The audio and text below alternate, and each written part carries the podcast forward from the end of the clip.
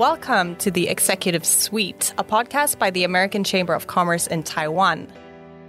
My name is Julia Bergstrom. I'm the senior editor of Topics, our monthly magazine diving deep into the business world here. Each month, I sit down with a leading figure in the community to discuss management and gain insights that can help all of us in our careers. For this episode, I'm delighted to introduce Patrick Lin, AmCham Taiwan's new president. Patrick is a serial entrepreneur with extensive experience in the automotive and travel industries, having previously worked at Ford and Lion Travel. More recently, he was a White House Innovation Fellow, working alongside NASA and the U S Department of Transportation. Welcome, Patrick. I'm excited to speak with you today and excited to have you on board at AmCham. Thank you. Thank you very much. I know you're still getting over jet lag because you were recently in D C. Yes. What were you up to in D C? I was actually representing AmCham Taiwan. It was my first day on the job was being on the Hill, talking to congressmen and senators and different think tanks uh, about, you know, moving the AmCham Taiwan agenda forward. I was part of a larger contingent from Asia Pacific, the AmChams of Asia Pacific. Oh, cool. Hitting the ground running. We're really happy to have you as our new president, and I'm sure that our more than eleven hundred members are very curious about how you ended up here. So can you walk us through kind of this journey from studying at M I T all the way to AmCham president? Sure. So, hmm, where to start? So at M I T, well, maybe I could go a little bit before M I T. So right before I left M I T, I spent about five years in Taiwan. And at that time, I came to Taiwan in, I think, in two thousand nine, around the financial crisis. Uh, I was working in the healthcare investment banking biotech sector. And in that time, nobody wanted to invest in biotech because, you know, we burn a lot of money in that sector.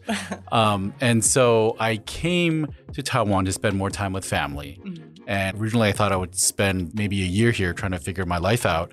And, you know, things snowballed and I started making friends and tried to start another company here around the restaurant reviews and websites. And one thing led to another. And I was happy to meet the chairman of Lion, Lion Group, Lion Travel, uh, Mister Jason Wong, which you guys should have on as well. Yes. Um, and he said, this is very interesting what you're doing in the travel industry. We need to help people find good places to go. And so I joined, and they were very gracious to let me represent them on AmCham, actually. So my first interaction with AmCham was when I sat on the travel and tourism committee, and I did a lot of work with them and representing, you know, bringing Taiwanese uh, travelers to the rest of the world, including the United States. Um, so I helped the company I P O in, I think, twenty thirteen or twenty fourteen, and that was an amazing experience.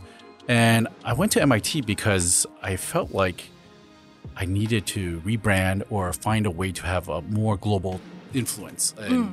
you know, reconnecting with if I wanted to take my career out of Taiwan.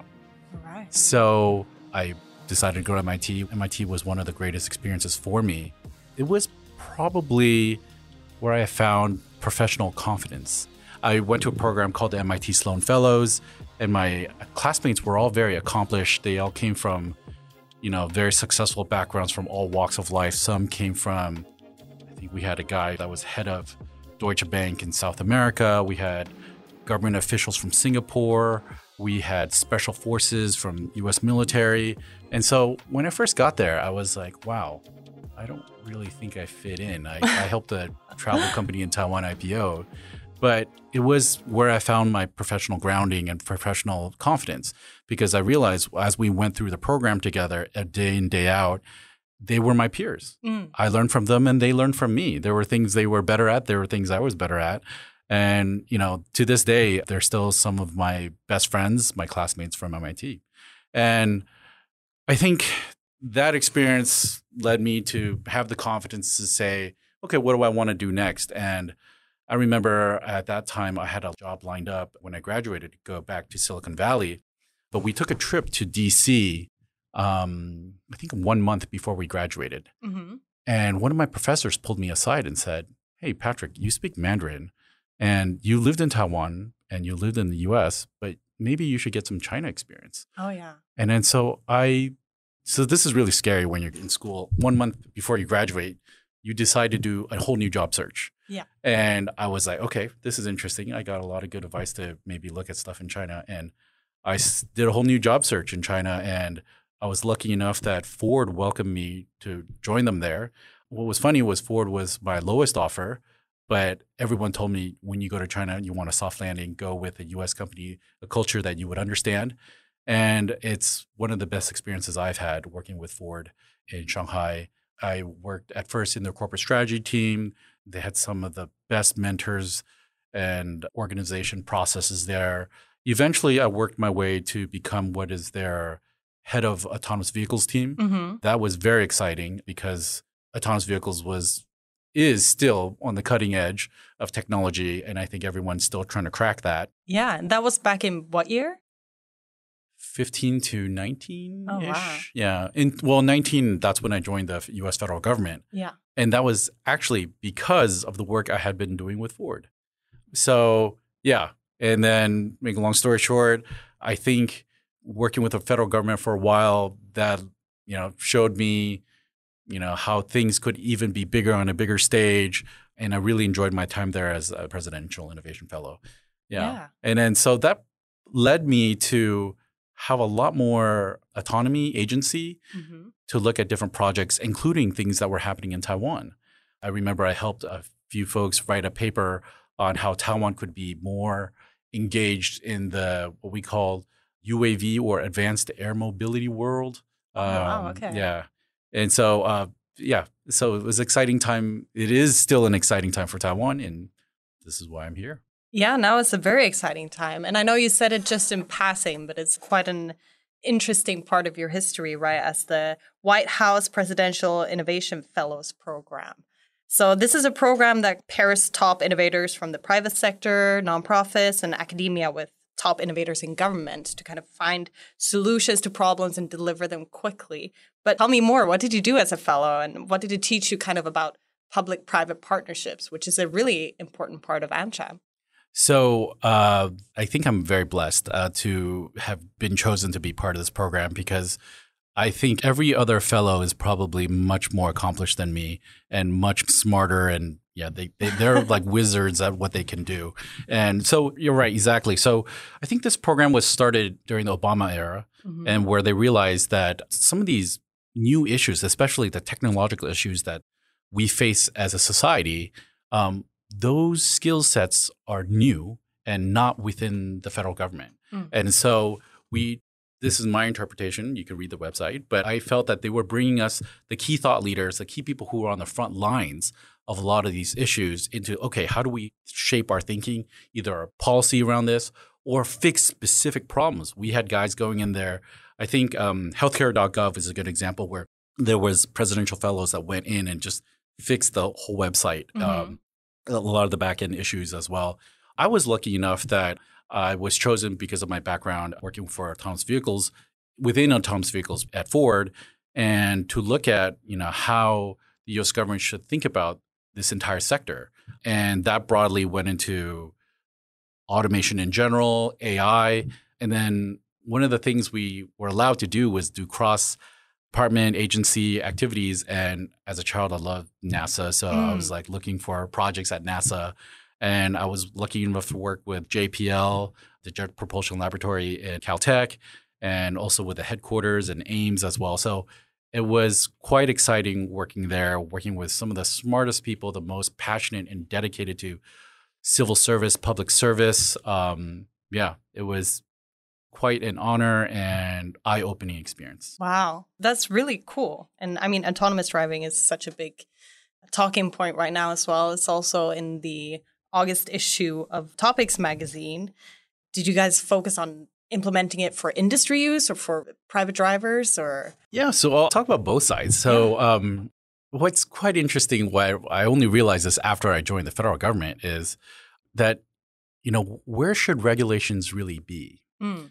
So when I was in private sector, I was always thinking, why doesn't the government just tell us what the minimum specs are Mm-hmm. What are the safety requirements? And then we'll just build it. And we can build to specs, right? Yeah. But when I came to the other side, I realized that, well, a lot of times, what is the right answer? It's hard to come up with. Today, there's about forty thousand roadway deaths in the United States. Mm-hmm. And that's with normal vehicles, driven, human-driven vehicles. Now, what number should we be comfortable with when it's autonomous vehicles? Mm. I think everybody wants that to be zero. But if it's zero, then we'll never have autonomous vehicles because there will always be accidents. Of course, yeah. Right? But how scary? I think for most people, it's very scary to sit in an autonomous vehicle knowing that there's a chance there's an accident. Mm. So, yeah, we're dealt with these kind of problems all the time. And they're kind of almost philosophical yeah. sometimes. And then, you know, I think M I T has this thing called a something ethical test or autonomous ethical test where they, they're like, okay, if you're going down this road and there's no way to avoid it, would you run over an old woman or a oh. young boy, right? And then so it's an interesting thing. You guys can go look at it. But what we are doing is pre-programming this into a, a computer software. All right. It will have to choose between a lot of these scenarios, right? So, you know, we're in some ways – it is an ethical issue to think mm. about when we're talking about robotics. And I think that the hot topic today is now A I. Yeah. And seeing how broadly A I can change our lives. And I think A I married with robotics kind of hits our physical lives as well. No, definitely. So as ethical as it is technical, I guess. And going back to your experience as an AmCham member, how was that? How do you feel having been a member and now being responsible for the organization? Is there any inspiration you draw from that experience? Definitely. AmCham Taiwan, my first time around, when I first came to Taiwan, my first real working experience in Asia, in Taiwan, AmCham was a lifesaver. Mm. It was a guide. It was such a great wealth library of knowledge. And it was like a professional home to me. I have tremendous respect for AmCham Taiwan. And I think now that I have opportunity to come lead AmCham Taiwan, I feel like it's coming full circle to pay it forward because AmCham Taiwan had, has done so much for me personally. I met some of my best mentors, best friends, relationships all through AmCham Taiwan. When I spent five years in Taiwan earlier in my career, it showed me how governments work with industry, which I had no idea how that mm. worked.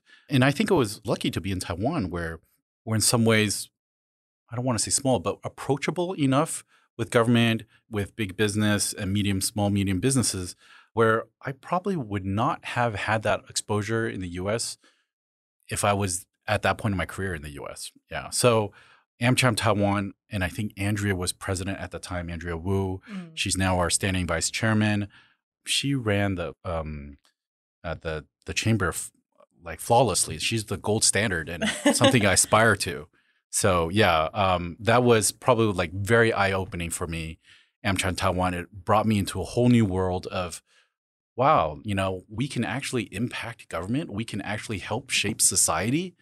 That's amazing, and it's probably what led me to, you know, early seeds of serving in civic in, in government, and uh, you know, coming back to Taiwan now for AmCham Taiwan is quite touching and emotional for me. That's incredible, and you say you met some of your most influential mentors there as well. So that's a topic that, when it comes to career and building your career, that it's quite prominent, right? What role do you believe mentorship plays in personal and professional growth? And what have your mentors taught you about leadership and business? Mentorship, I'm one hundred percent, one hundred ten percent believe in the power of mentorship. And they're some of the most fulfilling relationships I've ever had, both as a mentee and a mentor. Over the years, when you develop a relationship with someone where they want to see you succeed, mm-hmm. and when you care about someone else to succeed, I think it's a very nurturing, um, it's almost like harkens back to who we are as human beings. Yeah. You know, we build these connections and we want to, you know, see each other succeed. Especially, I meet a lot of young Taiwanese or Taiwanese or American folks starting out in their career. And I feel every time someone comes to ask for me for advice now about their career, first of all, I felt it was weird because I was like, uh-oh, am I at that stage now? But I'm actually grateful that it happens because allows me to watch and participate in some of the most talented people's career. And I really enjoyed that. That's probably one of the things I really enjoy. And without my mentors, I don't think I could have gotten to where I was today. Not, I'm not saying I'm anywhere mm. tremendously successful, but it's definitely shaped who I am. Definitely. And what is your management style now? How, what has that shaped into? What are some of the principles or values that guide your decision making? I think the closest description I've seen is uh, servant leadership. Uh-huh. Um, and this came about when I was really switching over from being an individual contributor to becoming more of a people manager. Mm. And as an individual contributor earlier on in my career, it's all about, okay, how do I shine? How do I, how do I show I'm better than everybody else? Mm. And, you know, get the highest metrics or K P Is. But becoming a people manager, a team builder, I realized it's really facilitating other people for their individual success. Mm. And that is where I have found uh, I really enjoy doing this. I really enjoy helping other people succeed. So yeah, if there's one word or one phrase to describe it, it would probably be servant leadership. Sounds good. As uh, as your employee, I feel very optimistic about that. And let's maybe help someone listening succeed a little bit, because you're also a serial entrepreneur, right? You've initiated many projects and companies, and innovation is very vital to any company. And Taiwan especially has a very flourishing entrepreneurial community. So what advice would you like to give someone looking to start their own company? Anytime you're starting something new, the best way I've seen it described is Zero to One, the book by Peter Thiel, mm. because going from nothing to something, you're bringing something new into this world. You're conceiving something. It's infinitely harder than any iteration from one to two, two to three, three to N, whatever mm. it is. So you will face tremendous challenges. My advice is you will make mistakes. Mm. Be comfortable that you will make many mistakes. Don't give up, because you're going to get a thousand no's before you hear a yes. Mm. And to have a little bit of thick skin, but also know that maybe don't think of them as mistakes or failures. Think of them as learning experiences. Mm-hmm. You've tried this. You know it doesn't work. Pivot, move to the next thing, work as hard as you can, pull every relationship you have, and then some, yeah. and then, you know, see where you get. And because the worst thing I think for entrepreneurs is regret. Like, oh, maybe if I did this, mm. then it would have worked. Try everything.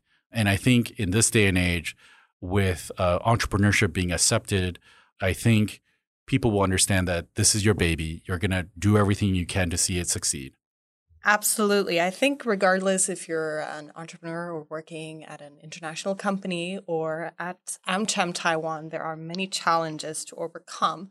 One that comes with being in an organization like AmCham is managing different stakeholders, right? So do you have any particular approach to decision-making when you're facing multiple perspectives or opinions and how to deal with them?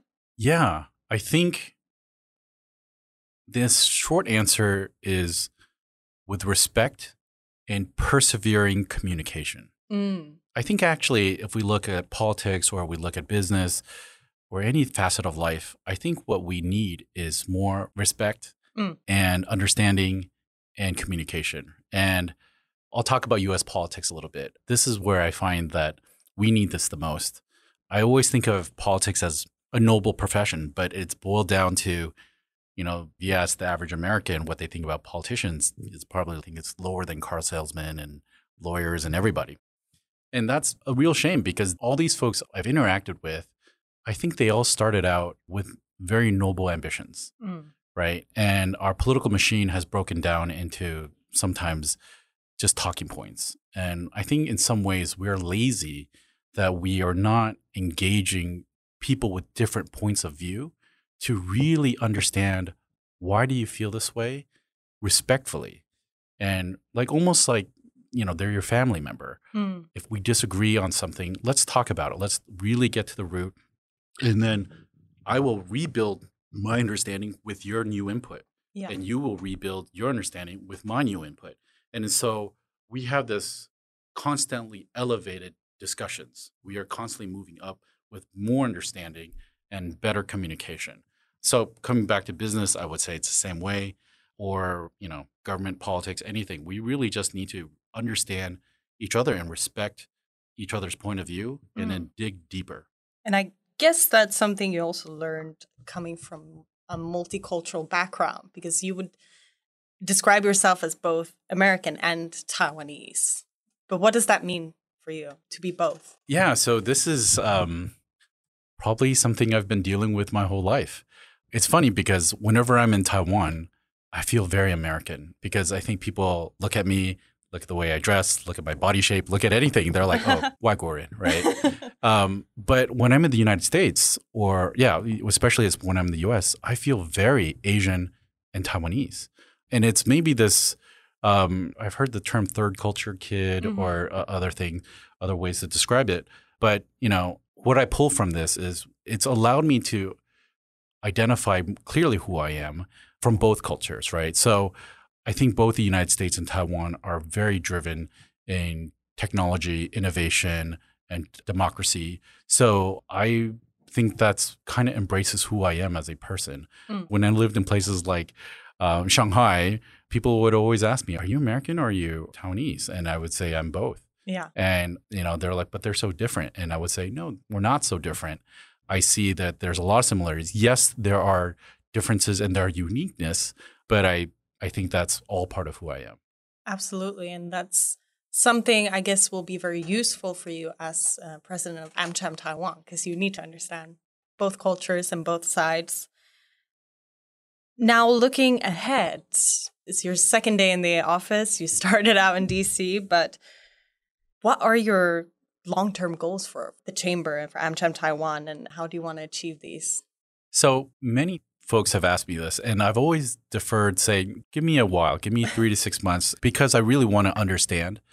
I have principles, I would say, that I, I want to make AmCham the most trusted voice in the room. I want to make AmCham critical in any government decisions. Like, they always seek our advice. You know, we're a respected voice in the room. So I think that's the principle I'm going by. I really want to understand our members mm. before I have any larger vision beyond that. So yes, please bear with me. A lot of folks have asked me this question. And yeah, I'm comfortable saying I need to hear from everybody first. Absolutely. And then we go upward and onward. And it's going to be a busy time. It's a busy job. It's daytime events, nighttime events, building relations, leadership. But you can't always be working. So what do you do when you don't work?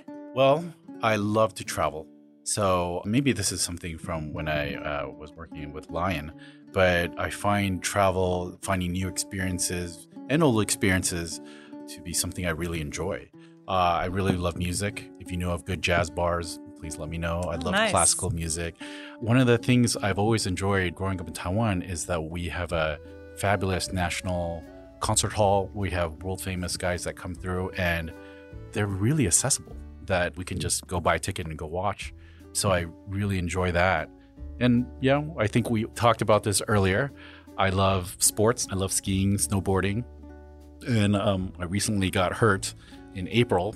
Yes. I broke four bones, two ribs, two in my ankle, snowboarding in Tahoe. And it was quite funny because I had skied literally all over the world. I skied in Davos, Switzerland. I skied in Japan this year.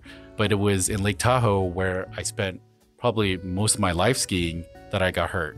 And I think it's just because we Americans kind of push things further. Yeah. Is this part of being a risk taker, or is it kind of a lesson of uh, getting too comfortable? Well, so this time someone ran into me. Mm. I don't do crazy stuff on the slopes anymore. I just try to get down. But uh, yeah, I would say, you know, someone basically rear-ended me going like forty, fifty miles an hour, and I had a wipeout. So people ask me, would you give up snowboarding? Yeah. And I don't think I will. All right. I really enjoy it. There's something about being up there, um, seeing the beautiful views, and, you know, just kind of surfing down a mountain that really clears my mind. And yeah. like, I really enjoy I enjoy life. Yeah. No, absolutely. Coming from a snowy, cold place myself, I completely agree. Luckily, Taiwan is very close to uh, some good ski slopes in Japan, so I'm sure you'll have plenty of opportunity come wintertime. So I'm very happy you wanted to be on our podcast on your uh, second day at the office and kind of allow us to get to know you better and see what kind of person you are. And um, we're coming to the end of the show now. And this is the executive suite because we love suites at the AmCham office. And you made yourself very popular on the first day by bringing some to our office. But I'm curious to know, is there any particular memorable dessert or sweet that you would like to share with us? Memorable. The first thing that comes to mind is a gigantic gummy bear that I have seen, uh, I saw when I was with my niece. Oh. Um, I think it was like five or ten pounds. This thing was ginormous. Jesus. In uh, the U S? Yes. I think I think it's almost a gag gift. Mm. Uh, but I remember like it flying off the shelf at the store we're at. I don't know if it was Walmart or Target, one of these places. I think it was around Christmas time and people were buying these things. Uh, and I was like, I just remember thinking, I don't want her to buy this. I don't want her to want this because I would get in trouble buying this for her. So, uh, yeah, I think that's the most memorable candy or sweet I've ever seen is a five-pound gummy bear. Maybe the scariest, too. Yes. So did you buy it in the end? Or no. Okay. But if you guys want, I'll look for it and bring it to the office. Our last guest was Stephen Pan, and we asked him what he would share with guests to elevate their experience. And he said his very own champagne tea. So I wanted to share that with you as a wow. token of our appreciation. That sounds amazing. I think I've heard about this, the sparkling green tea. Yes. Oh, that sounds amazing. Thank you. It is delicious. It's alcohol-free, so it's a good substitute when you want to have a refresher in this hot summer weather. Well, thank you so much for uh, coming today and talking to me. It's been really great. I'm sure we'll see you around a lot more in the Taiwan business community. Thank you very much. This was the Executive Suite, an audio version of what we cover each month in Topics from the American Chamber of Commerce in Taiwan. We are now in print, online, and wherever good podcasts are found. In this feed, we will also be bringing you monthly updates on the major domestic and international beats moving Taiwan. This program was created with help from Ghost Island Media, Taiwan's leading podcast label. Make sure you check out their other shows. I'm Julia Bergstrom, and I'll see you next month.